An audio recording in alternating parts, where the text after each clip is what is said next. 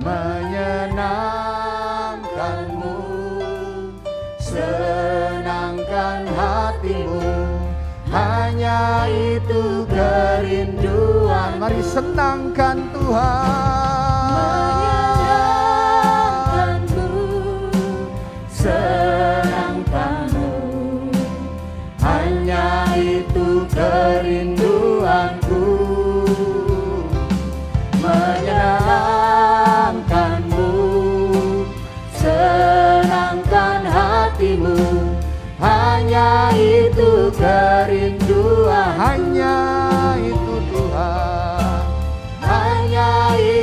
kerinduanku hanya itu kerinduanku.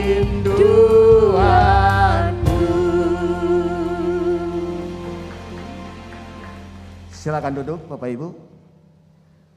Ya, Shalom. Puji Tuhan, hari ini kita boleh berkumpul kembali di dalam ibadah pada hari Minggu ini. Kita bersyukur dan kita percaya ini semua karena kasih karunia Tuhan. Dan hari ini kita akan awali dulu, kita akan baca satu firman Tuhan di Kolose 3 ayat 23. Kolose 3 ayat 23. Apa pun juga yang kamu perbuat, perbuatlah dengan segenap hati. Seperti untuk Tuhan dan bukan untuk manusia Perhatikan kata-kata segenap hatimu. Jadi judul dari khotbah hari ini yaitu segenap hati. Kita harus serius. Kita harus all out dalam Tuhan. Kalau dalam hidup ini, dalam perjuangan hari-hari ini, di masa-masa pandemi saat ini kan kita harus berjuang. Dalam Tuhan apalagi. Karena kita percaya Berkat Tuhanlah yang menjadikan kita kaya, susah payah tidak akan menambahinya. Nah, dari firman ini bahwa dengan segenap hati kita melihat kondisi yang kita tidak bisa pungkiri, yang sedang kita alami, yang kita hadapi hari-hari ini. Sudah hampir dua tahun kita masuk di masa pandemi ini. Di masa-masa seperti ini kita jalani hal-hal yang baru. Hal-hal yang di luar pikiran kita sebelumnya. Kita tidak menyangka bahwa kita sempat untuk tidak dapat beribadah seperti saat ini. Tetapi dengan kasih karunia Tuhan, kita boleh berkumpul kembali, amin. Kita boleh sama-sama. Nah ini kita harus benar-benar dengan segenap hati kita responi ini supaya kehidupan kita, kehidupan kita semua mengalami perubahan. Perubahan bukan perubahan ke bawah, tetapi perubahan yang akan naik dan naik menjadi kepala dan bukan menjadi ekor. Nah, kalau kita lihat keadaan hari-hari ini, dengan kondisi ini akan mempengaruhi yang kita sudah alami yaitu pertama bagi keluarga kita. Ya, kita melihat juga tapi bagaimana angka perceraian, perpisahan dalam keluarga itu meningkat dengan drastis. KDRT dalam rumah tangga terjadi. Ya. Bahkan dari itu bagaimana segala sesuatu berubah di rumah. Yang biasanya berjalan damai, tiba-tiba bisa mudah tersinggung dan berbuntut perpisahan, perceraian, pemberontakan anak-anak pada orang tua. Itu sering kita lihat dan kita lihat di dalam berita-berita semuanya terjadi. Bahkan mungkin di lingkungan kita. Atau mungkin bagi pribadi kita kita alami. Sekalipun belum sampai perceraian itu. Tetapi KDRT cenderung itu terjadi. KDRT bukan hanya pemukulan, tetapi dengan perkataan-perkataan pun sudah menjadi secara verbal mungkin kita alami dalam kehidupan kita.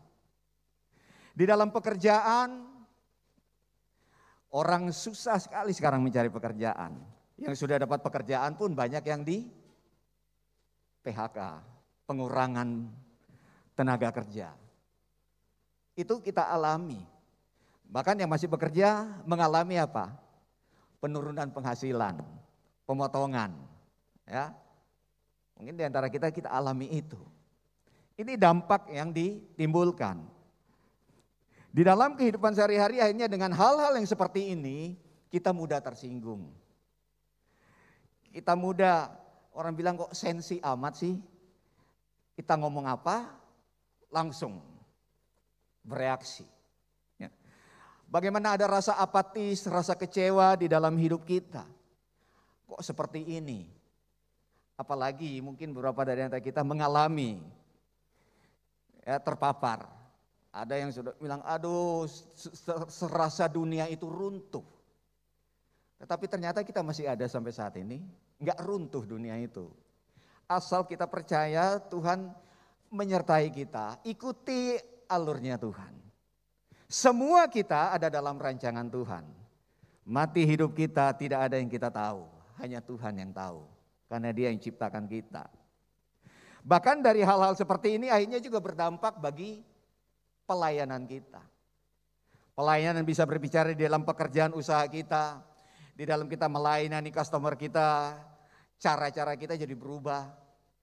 Kalau di gereja, dulu giat untuk melayani Tuhan, tetapi karena kebanyakan sudah online-online di rumah saja, sudah ada di zona itu, sehingga lupa bahwa pelayanan itu harus kita lakukan setiap saat. Baik kita yang ada di marketplace maupun kita ada di dalam pelayanan gereja. Tetapi ini akibat dampak dari masa-masa seperti ini. Ya, saat ini pun walaupun kita sudah bisa berkumpul seperti ini, kita tetap terapkan protokol kesehatan. Cara duduk kita ada jaraknya. Masker tetap kita pakai. Masuk harus cuci tangan, ukur suhu. Supaya apa? Supaya kita tetap ada dalam lindungan Allah. Enggak usah takut lagi waktu kita beribadah, ibadah cari Tuhan. Yang penting aturan kita lakukan. Inilah penyerahan kita kepada Tuhan. Mari kita buka juga di 1 Petrus 5 ayat 8 dan 9. Bisa ditampilkan 1 Petrus 5 ayat 8 dan 9.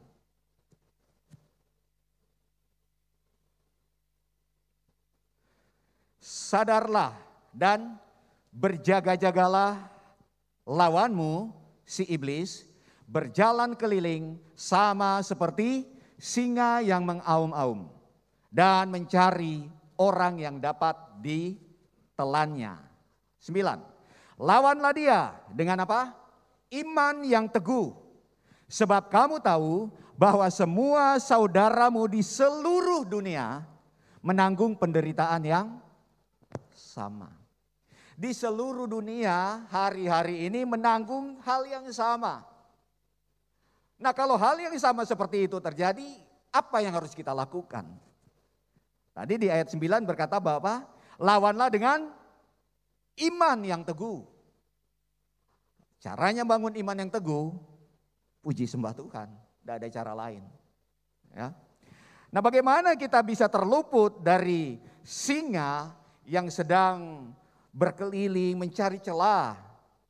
Kalau tadi hal-hal tadi terjadi, akan mudah bagi si singa itu mencengkeram kita, menerkam kita.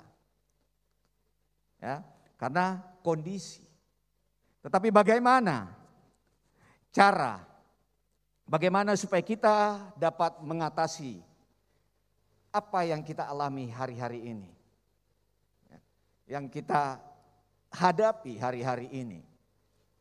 Mari kita kembali kepada kembalikan posisi kita kepada rancangan Tuhan awal dalam hidup kita. Dalam kitab Kejadian berkata bahwa beranak cuculah dan bertambah banyaklah dan kuasailah bumi. Segala ciptaan yang ada di bumi ini diberi kuasa kepada manusia untuk berkuasa, untuk mengatasinya. Tetapi kenapa hari-hari ini kita mau kalah? Oleh karena itu pagi ini Tuhan ingatkan, kembalikan pada posisi rancangan Tuhan bagi setiap kita. Di mana pun kita berada. Nanti tanggal 1 Desember gereja kita akan berpuasa selama 21 hari. Tanggal 1 Desember sampai 21 Desember. Setiap tahun Desember kita sebelum akhiri tahun kita masuk doa puasa. Para pengerja wajib ikut, aktivis wajib ikut. Jemaat Tuhan yang ada di gereja ini diajak, dihimbau untuk sama-sama untuk kita berpuasa selama 21 hari. Dengan ada beberapa pokok doa yang akan disampaikan. Tetapi ada tujuh juga yang hari-hari ini harus kita doakan. Yang pertama itu A, B, C, D, E, F, G. A, art and businessman. Art and entertainment. Jadi di dunia seni, ya, di dunia hiburan. Anak-anak Tuhan ada berat di situ, kembalikan pada posisi semula rancangan Tuhan bagimu. Bangun iman percaya yang teguh. Bergerak, mulai bergerak. Yang B, apa itu? Marketplace, bisnis. Bisnis, di dunia bisnis. Yang C, church, di gereja. Yang D, development of the poor, pelayanan kasih kepada mereka yang membutuhkan, orang-orang miskin atau yang membutuhkan. Yang E apa? Pendidikan, edukasi, education. Yang F, nah ini yang tadi saya singgung, family, dalam keluarga. Dan yang terakhir yang G, government atau pemerintahan. Setiap kita anak-anak Tuhan berdoa untuk tujuh hal ini. Dan kita yang ada di masing-masing bidang ini, kita yang harus bangkit lebih dahulu. Hari ini Tuhan ingatkan mari bergerak bersama-sama. Untuk apa? Menguasai ketujuh gunung ini. Ini doa salah satu pokok doa di dalam kita akan berdoa selama 21 hari. Mari kita kembali perhatikan dari firman Tuhan yang kita baca awal tadi. Kolose 3 khususnya ayat 23. Apa pun juga yang kamu perbuat, perbuatlah dengan segenap hatimu, seperti untuk Tuhan dan bukan untuk manusia.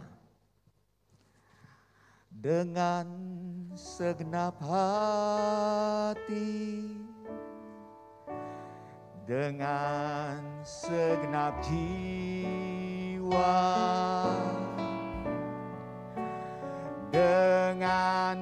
kekuatanku. Ku sembah kau Tuhan. Dalam kekudusanmu Angkat tanganmu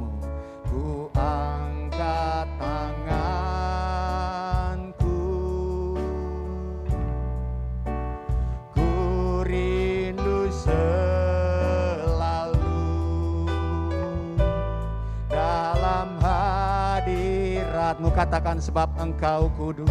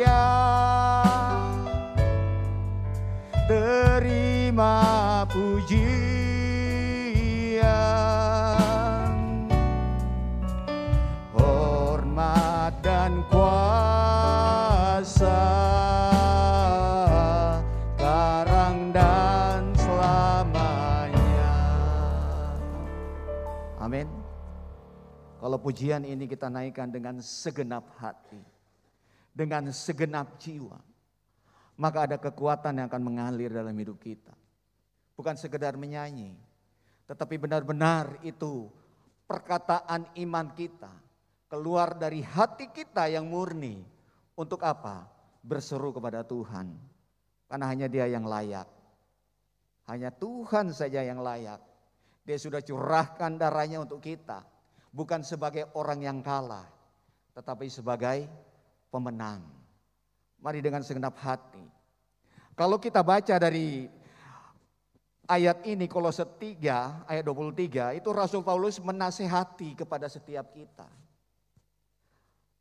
Rasul Paulus mengingatkan pada kita setiap kita sebagai orang percaya yang berkata orang Kristen, anak Tuhan, percaya Tuhan Yesus, bahkan terima Tuhan Yesus sebagai Tuhan dan Juru Selamat, bahwa mari kita jadikan apa yang kita kerjakan, apa yang kita lakukan, apa yang kita perkatakan sebagai sesuatu untuk melayani Tuhan.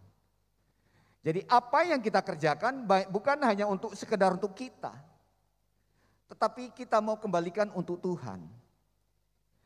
Apa yang kita lakukan, apa yang kita katakan, kita harus sadari setiap perkataan kita bukan hanya kita untuk ngomong kepada sesama kita yang akan kita ajak bicara.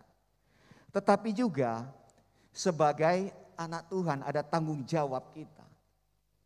Sehingga kalau ini ada dalam hidup kita, perkataan kita pasti bukan perkataan yang menyerah, kalah, tidak mampu.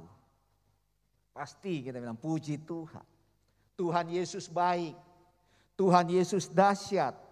Sekalipun belum terbebas sepenuhnya dalam hidup kita. Tetapi kita mulai bangun iman kita seperti itu maka kita akan mengalami kemenangan demi kemenangan. Kita tidak lagi menghadapi hal-hal yang selama ini kita alami dengan satu anggapan bahwa tidak ada masa depan lagi. Madesu, masa depan suram. Tidak. Tetapi MDC, masa depan cerah ada bagi kita, orang percaya. Nah, sebagai bagian kami saya ditugaskan empat ini juga dalam pelayanan sebagai tim, bagian tim pengembalaan pastoral yang ada di gereja ini, selalu akan mengingatkan kepada kita semua untuk cara kita hadapi hal-hal yang seperti ini. Yang pertama kita bersyukur selalu saya ingatkan, yang lalu pun saya ingatkan tentang DNA kita. DNA gereja kita itu harus menjadi DNA kita. Karena pengertian DNA itu kan di dalam satu terjemahan bebas yang bagi saya, saya pengertian saya bahwa DNA itu akan menentukan karakter fisik dan sifat seseorang. Ya, ada Pak Dokter mungkin lebih tahu rincian DNA itu apa, tapi garis besarnya kira-kira karakter fisik dan sifat seseorang akan turun temurun gitu. Karakter fisik sebagai gereja yang dibawa GBI Gatot Subroto, karena fisik kita apa? Doa pujian penyembahan itu bagaimana? Respon di dalam setiap apa yang kita kerjakan hari demi hari bisa dilihat dari tindakan kita. Bagian kita meresponi itu seperti apa? Orang akan melihat itu. Kalau DNA ini hidup benar-benar ada pada kita, karakter ilahi, karakter pujian penyembahan ada bagi kita. Orang muji menyembahkan artinya ada yang dia akui, yang dia takluk di bawahnya. Nah kita puji Tuhan, sembah Tuhan. Berarti nggak bisa kita sombongkan aku ini pejabat, aku ini kaya, aku ini punya kuasa, nggak bisa lagi. Nah ini yang Tuhan mau ingatkan di dalam apa yang kita kerjakan di dalam DNA. Nah saya ingin sampaikan ada beberapa yang saya dapatkan dengan DNA ini. Yang pertama kan tanda katakan apa itu prajurit-prajurit Tuhan yang gagah perkasa. DNA kita prajurit-prajurit Tuhan yang gagah perkasa itu kalimat pertamanya artinya bahwa kita jangan mudah kalah. Sebagai insan Pentakosta klasik seperti ini kita punya otoritas di dalam bibir mulut lidah kita. Urapan Tuhan pencurahan Pentakosta ketiga. Penuh. Kita diperlengkapi sebagai messenger Pentakosta, artinya ada kuasa. Nah prajurit juga seperti itu kan, prajurit gak mudah menyerah. Prajurit punya ketaatan total. Siap. Ataupun waktu mengalami tantangan tidak akan menyerah. Apa pun halangan yang ada di depan, dia akan terjang. Prajurit yang gagah perkasa. Yang kedua, ada gaya hidup, lifestyle. Apa gaya hidup kita? Doa, pujian, penyembahan. Apalagi bukan hanya im, apa namanya ini pelayan musik, pelayan pujian penyembahan. Semua kita yang kita bilang kita anak Tuhan, ada di gereja ini, DNA ini harus ada. Sehingga setiap saat kerinduan kita apa? Mau memuji, menyembah Tuhan. Di mana pun kita berada, bukan hanya di gereja, bukan hanya waktu kita di kelompok sel atau kul, tetapi di mana pun, di mobil kita berkendara, kita bisa berbahasa roh kalau sudah dapat baptisan roh kudus. Kita bisa sembah Tuhan. Kita bisa memuji Tuhan. Daripada kita memperkatakan hal-hal yang sia-sia. Gaya hidup. Kita dididik. Salah satu sarana sudah disiapkan. Apa itu? Azusa Prayer Tower. Kalau kita bilang kita pemuji penyembah, pasti punya kerinduan untuk masuk di prayer tower itu. Kalau kita bilang kita suka berdoa, kita pasti ada di situ.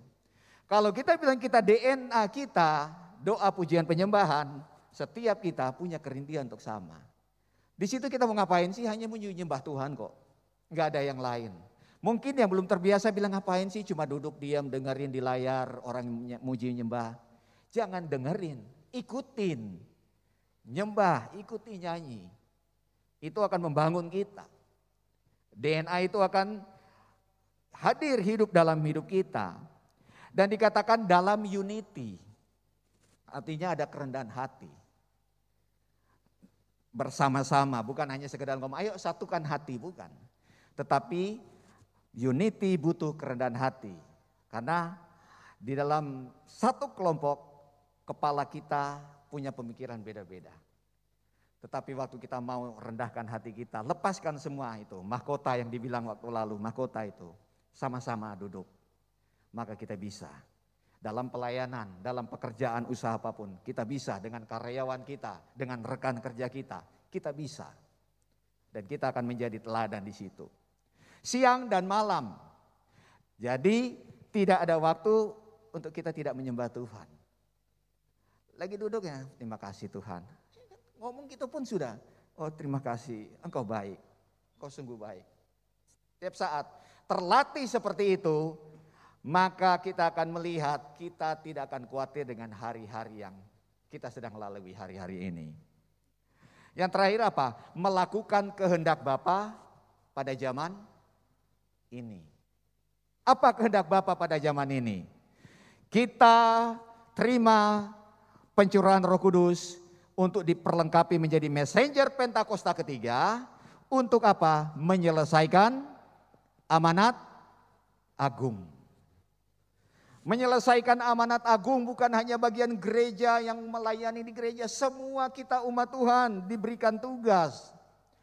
Bahwa jadikanlah semua bangsa muridku, Islam mereka dan ajaran mereka. Dan akhirnya dibilang apa? Ketahuilah aku menyertai engkau. Tuhan menyertai kita.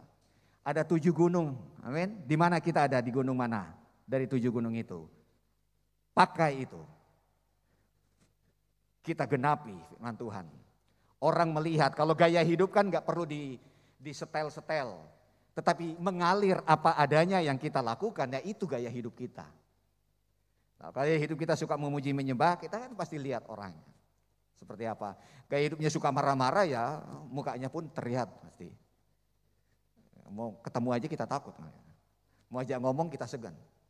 Nah, gaya hidup ini ya, kita sama-sama menggenapi Pentakosta ketiga ini. Amanat agung ini sebagai insan Pentakosta. Urapan itu kita terima. Dan hari ini kita akan berdoa sama-sama minta urapan baru dari Tuhan, kita diperlengkapi sebagai messenger Pentakosta ketiga. Dengan segenap hati kita lakukan itu. Kita kembali pada kasih yang semula yang Tuhan mau dalam hidup kita. Terakhir sebelum kita berdoa, saya ingin sampaikan satu ilustrasi. Saya perlu tulis ini karena ini menjadi berkat dan perhatikan bagi kita. Saya dapatkan ini dari hamba Tuhan yang luar biasa yang pernah melayani di sini, tapi daerahnya ada dari aslinya dari ujung timur. Ya, saya izin pada Dede, boleh saya pakai ilustrasi ini? Wah, boleh menjadi berkat. Apa itu? Ya begini, ceritanya begini. Ada seorang pria melihat ular yang sedang terbakar dan hampir mati. Pria ini memutuskan untuk apa? Menolong ular ini supaya jangan sampai kebakar mati. Tetapi pada waktu dia tolong, ular itu tiba-tiba mematuk dia. Matuk dia terlepas lagi otomatis. Jatuh lagi ular itu. Nah, ketika dia lihat ular itu hampir mati lagi, dia ambil lagi ular itu untuk dia tolong. Orang lain yang lalu lalang di situ lihat dia. Terus orang itu bilang begini, bertanya pada pria ini, Kenapa kamu masih menolong padahal kamu sudah digigit oleh ular itu? Pria itu menjawab,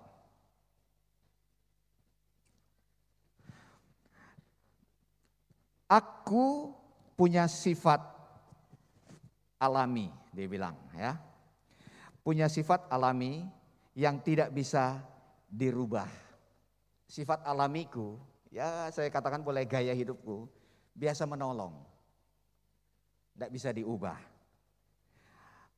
Jadi jangan merubah sifat alamimu, sifat alami kita hanya karena orang lain menyakiti kita. Jangan hilangkan sifat baik kita, tapi bijaksanalah dan belajarlah dari pengalaman untuk meningkatkan kewaspadaan. Jadi mari kita jangan merubah sifat alami kita karena kondisi. Panggilan kita karena kondisi. Pelayanan kita karena kondisi. Tetapi kalau itu sudah jadi panggilan kita, sekalipun orang menyakiti kita, sekalipun pandemi seolah-olah menakutkan kita, jangan hilangkan itu. Tetap di dalam pelayananmu. Kembali kepada pelayananmu. Karena itu bagian kita. Di mana pelayanan kita? Di gereja pasti ada. Di dalam pekerjaan usaha kita pasti ada. Mari kita lakukan sama-sama. Sehingga ini boleh menyenangkan Tuhan. Amin. Mari kita bangkit berdiri. Kita akan berdoa. Ya, ya, kita naikkan pujian menyenangkanmu. Kita senangkan Tuhan hari ini. Karena hanya dia, hanya dia yang mampu menjawab setiap pergumulan kita masing-masing yang ada di tempat ini. Pergumulan bagi saya pribadi, bagi setiap kita yang hadir saat ini. Mari nyanyikan, menyenangkanmu.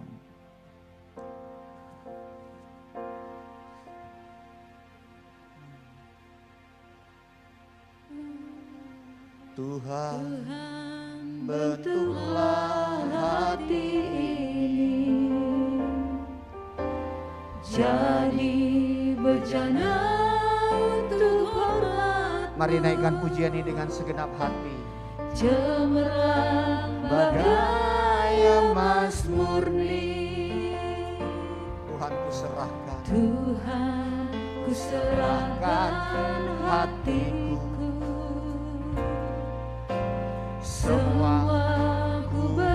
가.